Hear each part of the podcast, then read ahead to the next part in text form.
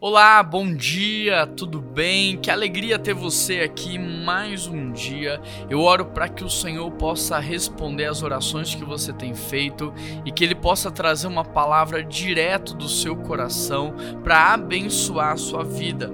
O texto de hoje está em Isaías, capítulo 14, verso 14. O texto diz assim: Subirei mais alto que as mais altas nuvens, serei como o Altíssimo mas às profundezas do Sheol você será levado, irá ao fundo do abismo. Esse texto ele fala sobre a autoexaltação e a consequência de alguém que fica se exaltando. É interessante porque lá em Ezequiel 28 também fala que o orgulho precede a queda.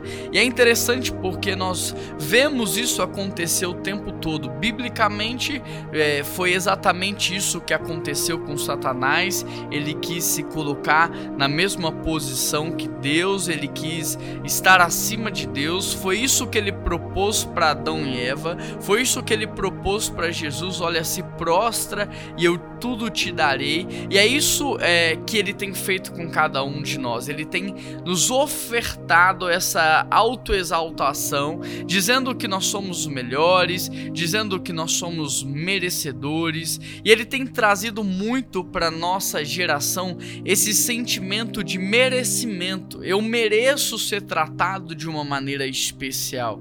Eu mereço ser tratado de uma maneira diferente. Quando na verdade a Bíblia o tempo tempo todo está nos ensinando sobre a humilhação, sobre nós nos humilharmos e Deus nos exaltarmos. Então é o processo inverso. Enquanto o diabo quer que você se exalte para que você seja humilhado como ele foi, Deus está dizendo para você: se humilhe e quando você se humilhar, eu vou te exaltar. E aí eu te pergunto: qual desses dois caminhos você tem seguido?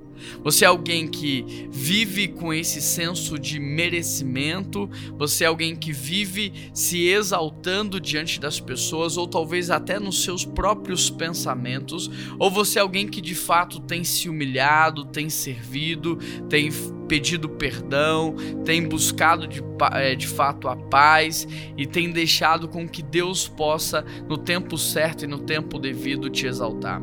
A minha palavra para você nessa manhã é de encorajamento, que você possa seguir aquilo que a palavra do Senhor diz, porque Deus não é homem para mentir, nem filho do homem para que ele volte atrás. Aquilo que o Senhor falou para nós, de fato, é a sua boa, perfeita e agradável vontade. Então, ainda que seja seja difícil, que você se submeta à palavra, que você se submeta ao processo e que você possa se humilhar, independente da situação que você está vivendo, sabendo que no tempo certo o Senhor trará exaltação à sua vida. Amém?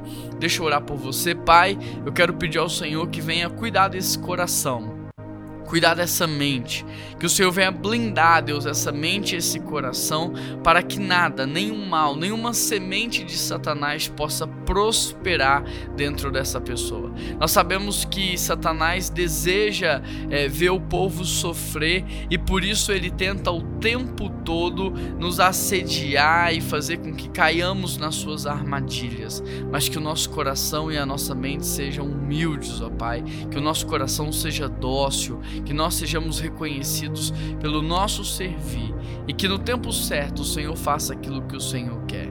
Muito obrigado pela tua palavra que é viva e eficaz e mais penetrante do que uma espada de dois gumes. Muito obrigado por essa palavra que nos modela e nos transforma. Em nome de Jesus, amém. Um grande abraço, que Deus te abençoe e até amanhã.